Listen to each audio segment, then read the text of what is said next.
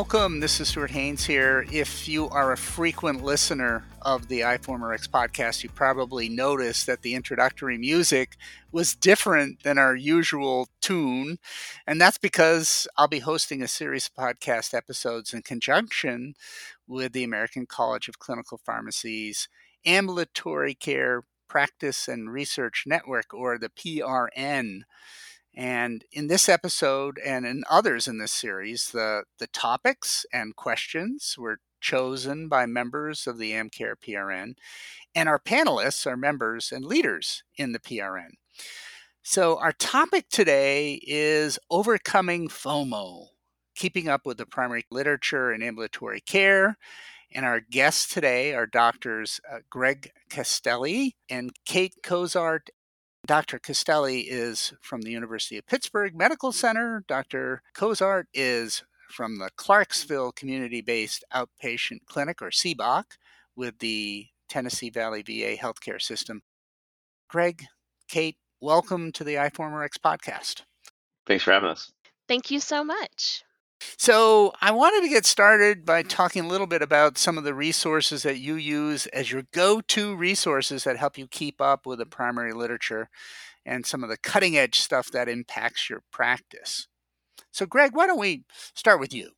Yeah, sure. Thanks for the introduction. I think to add so that everyone knows where my practice site is, I practice primarily with a bunch of family physicians in our family medicine residency program. So a lot of what I'll probably add are familiar to people that are also in the family med environment, but is certainly applicable to uh, everyone across the AM care spectrum.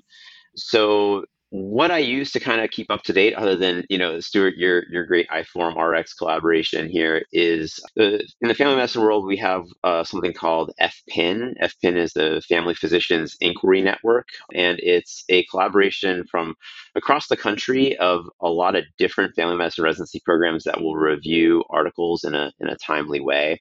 They have a lot of different products that go into that. One of their new initiatives is this idea called the Gem of the Week, um, and they basically will pick an article each week that will have a catchy kind of outcome and send that out in an email form.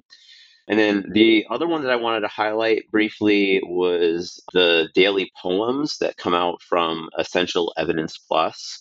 Um, Essential Evidence Plus is written by a group of evidence based medicine physicians and pharmacists and so what they do is they take articles that are recently published, they will digest those for us and spit them out with kind of a bottom line recommendation. And so I eagerly anticipate getting those in my inbox every day to see what's going on in primary care.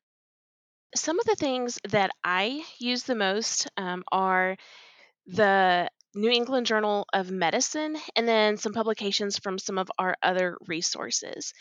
So, one of the ones that I know is not quite as common um, is ASCP's Senior Care Pharmacist, and it uh, tends to have some great information for those of us that do have some geriatrics in our practice setting. And then I also really enjoy being a part of journal clubs and CEs with our learners. I think that when it comes to keeping up with the cutting edge information, the fact that we have multiple journal clubs every month from the various PGY1s and PGY2s is really helpful for me to help me see what might be on the front lines that I was not aware of yet. I also really love browsing the New England Journal's table of contents just to see what new things may be on the horizon for me in my practice.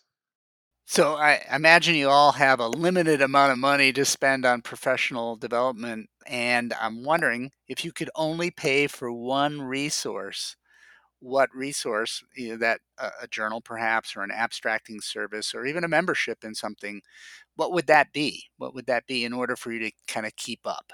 So, personally, for me, I think if I had to choose only one thing, it would be um, my membership with ASHP actually. So, um, in addition to the amazing CE opportunities that you get, there also have been so many opportunities for connections that I've made there. Um, I work really or I'm very involved with the section of pharmacy educators within ASHP. And so those connections have really been invaluable in helping me find new things that I wasn't aware of um, so that I knew to go dig for more information. Yeah, and um, you know, I love my time in ACCP, but just to kind of take the answer in a little bit of a different direction, um, the one go-to resource that I probably could not live without is Dynamed. Dynamed is a product that was actually created by a family physician uh, several a few decades ago. Um, he was finding that on rotations as a med student, he was learning all this really cool thing, and so he created a, a Word document that had links that to different places in his Word document and eventually decided to monetize that. And if you go to Dynamed today, you will find a great, great resource for all things in medicine, especially primary care. One of the things I love about Dynamed is that it's not overly text heavy like you may find in an up to date resource. It really gives you that quick review of articles and evidence. And if you're really trying to find the answer for what's going on with hypertension updates or whatever, you can go to that synopsis and it'll give you a quick rundown of the most recent publications, what they found, and, and how to maybe apply those in your practice. Dynamed serves a lot of different functions. It can be a generator for new, you know, you can be alerted when new content's published. It's a good drug information resource as well. So I definitely would recommend you guys check out Dynamed. So I know that trying to keep up with the literature, you can subscribe to a bunch of different things that give you alerts, like Dynamed and others and it can uh, you know kind of lead to an email fatigue because it's generating multiple alerts a week and if you're subscribing to several of them you're probably getting multiple alerts a day uh, from all these different sources and i'm wondering how you deal with all that barrage of email how do you kind of deal with email fatigue Yeah, that's a really good question. So I I've been fairly purposeful. I think early on in my career, I was subscribing to the BMJ and the Lancet and New England Journal and getting all of their um, their you know journal articles just kind of sent to my inbox. But um, what I've done since then is really trusted a source to compile that list of new articles for me. And the source that I use is Evidence Alerts. It's done by actually Dynamed in conjunction with a group of physicians from McMaster University.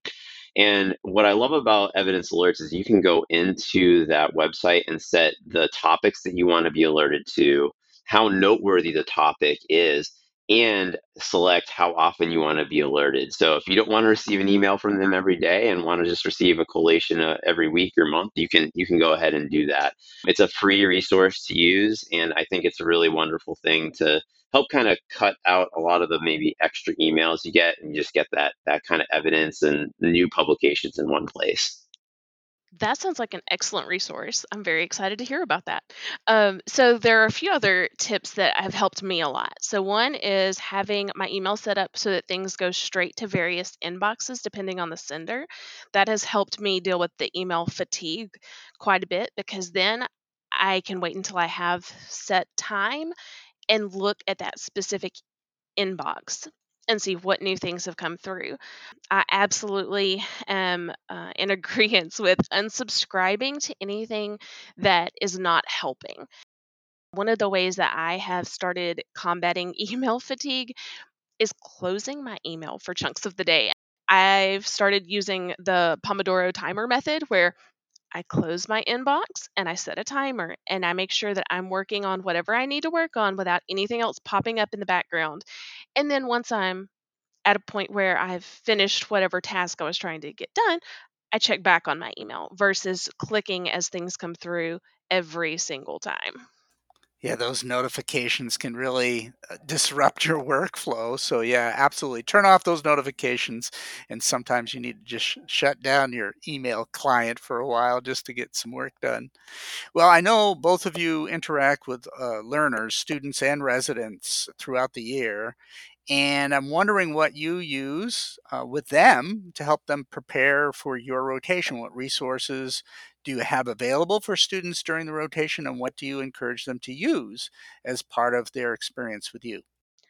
So, one thing that I have found that's extremely helpful is the fact that the VA does provide certain resources for everyone who is at a VA facility. So, we all have access to up to date, we all have access to various things like the New England Journal of Medicine.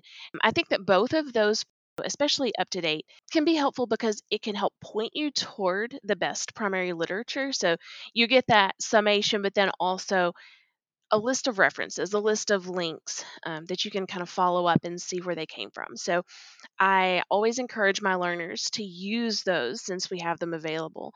And then obviously, guidelines are going to be very important. Um, and so I always have my students, especially before the rotation, try to familiarize themselves with ADA guidelines because diabetes is one of the biggest things that I do. And then as they come on board, I also point them in the direction of some of the more VA specific guidelines that we try to incorporate into our clinical decision making as well. One other resource that is always valuable is being able to be a part of presentations, whether they're via our residents or other programs. So, if there's some kind of ASHP webinar, ACCP podcast, um, if we have a resident presenting on a certain topic, I always encourage my learners to hop in with me um, to those things so that they can have the same exposures that I get day to day.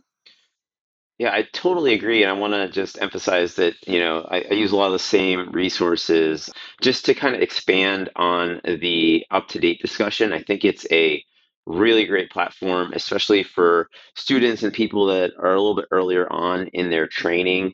I typically try to guide my residents and, and students to look at other resources like Essential Evidence Plus or Dynamed, because I think the way that the content is provided is just different.